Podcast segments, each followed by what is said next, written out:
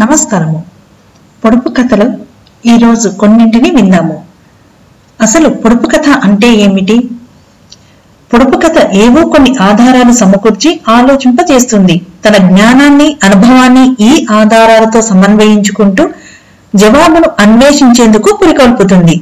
కిటుకును ఛేదించి స్ఫురిస్తున్న విభిన్న సమాధానాలలో దోష సవరణ పద్ధతి ద్వారా సరియైన దాన్ని ఎంపిక చేసుకోవాలి.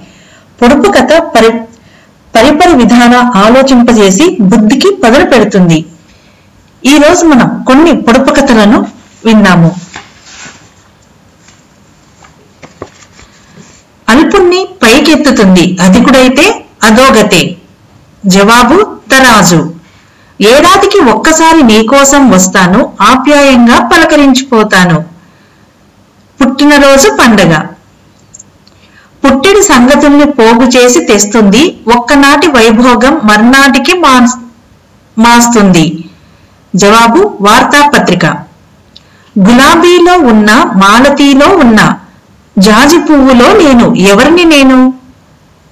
లా అనే అక్షరం. చదువున్నా లేకున్నా తల్లిలా వెంటనంటి ఉంటుంది. కనపడని మనస్సును వినపడేటట్లు చేస్తుంది. ఈ పురపకత జవాబు మాతృభాష. కావాలంటే పెద్దది చేసి చూపిస్తా సూర్యుణ్ణి చిన్నగా చేస్తా మంటను మండిస్తా భూతద్దం. పన్నెండాకుల చక్రం పదే పదే తిరుగుతుంది. తిరిగి తిరిగి ఆ రోజున అక్కడికే తిరిగొస్తుంది. ఏమిటది? సంవత్సరాది. వెలుతురులో నీతోటే ఉంటుంది చీకటిలో తప్పించుకుపోతుంది.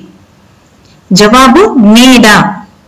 నారు నీరు అక్కరలేదు ఎంత కత్తరిస్తున్నా ఎదుగుతూనే ఉంటుంది. జుట్టు. ఇంటింటికి ప్రవహిస్తూ వస్తుంది. పనులెన్నో చేస్తుంది. ప్రమోదకారి మరియు ప్రమాదకారి.